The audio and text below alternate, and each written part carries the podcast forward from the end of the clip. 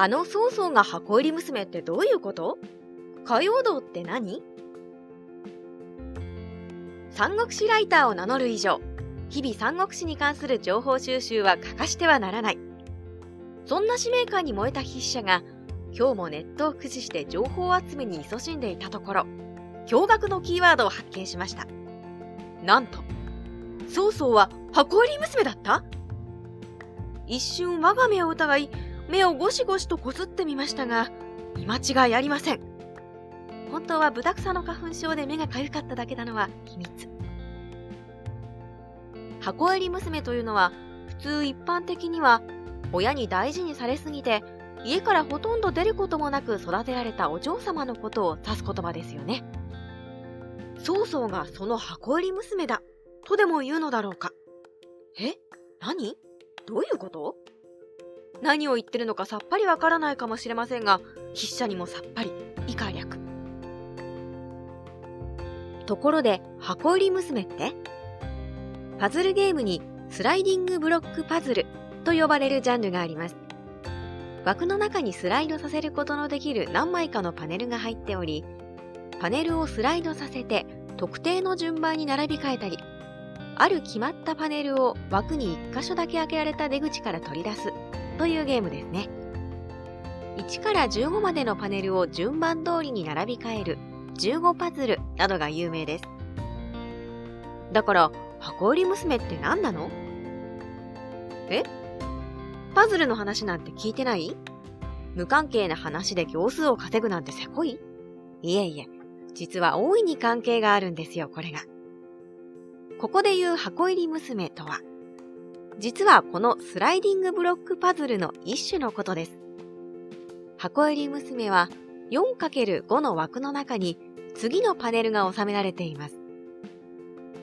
2×2 の大ゴマ1個、2×1 の長方形ゴマ4個から5個、1×1 の小ゴマ4個か6個、パネル中最大である 2×2 のパネルを枠の下部に作られた出口から取り出すのが目的です。このパネルに、娘という文字が書かれていることから、通称、箱入り娘というわけです。他のパネルには、父親、母親、祖父などが書かれています。その箱入り娘がどうしたっていうのか。ちなみに、英語では、クロッキーポーランド語で木のブロックを意味するクロッキカラという名前で、同様のパズルが20世紀初頭に特許出願されています。このパズルが日本に輸入され、流行したのは1930年代のことでした。だから、その箱入り娘と曹操にどういう関係が？日本に伝来して箱入り娘となったクロッキーは1940年代には中国に輸入され、火曜道という名前で知られるようになりました。この火曜道では、日本で娘と書かれるパネルに曹操と書かれています。他の曹操のパネルを邪魔するパネルには、関羽、張飛、長雲といった名前が。実は、この火曜道というパズル、三国志のあの名場面をモチーフにしたゲームだったのです。ゲー、買う？石壁の戦いにおいて、劉備、孫権の連合軍による火攻めによって艦隊を焼き討ちされた曹操は、残されたわずかな手勢とともに撤退を余儀なくされます。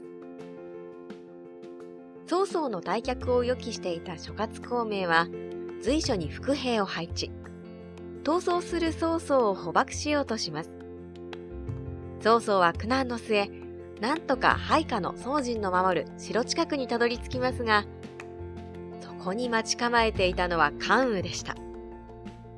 曹操は自分の命運が尽きたと思いますが、なぜか関羽は道を開け、曹操を逃走するに任せてしまいます。関羽は一時的に曹操の配下として働いた経験があり、恩義を感じていた関羽は、大敗して傷ついた曹操の手勢を撃つことができなかったのです。実は、関羽をその場に配置したのは孔明でした。彼は天文を読むことで、曹操の命運が未だ尽きてはおらず、今彼を討ち取ることは不可能だと判断していました。そこで孔明は、曹操が逃走する際、必ず通ることが分かっている道に関羽を配置して、曹操を逃がさせることで、彼に恩返しをさせる、イコール未練を断ち切らせようとしたのです。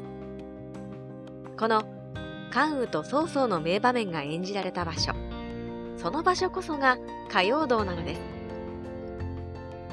詳しくは80話、曹操の命乞いで関羽が曹操を逃がすをお読みください。三国志ライター石川義継の独り言。中国の民間説話などでは日本以上に悪役の印象の強い曹操ですが、その曹操をいわば主人公としたゲームとして歌謡道が定着したというのはなかなか興味深いところです。三国志演義の影響を考えると、例えば関羽の千里公が題材になってもおかしくないところだと思うのですが、クロッキーが歌謡道として中国にもたらされた1940年代、中国ではロジンや毛沢東によって曹操が再評価され始めた時期にあたります。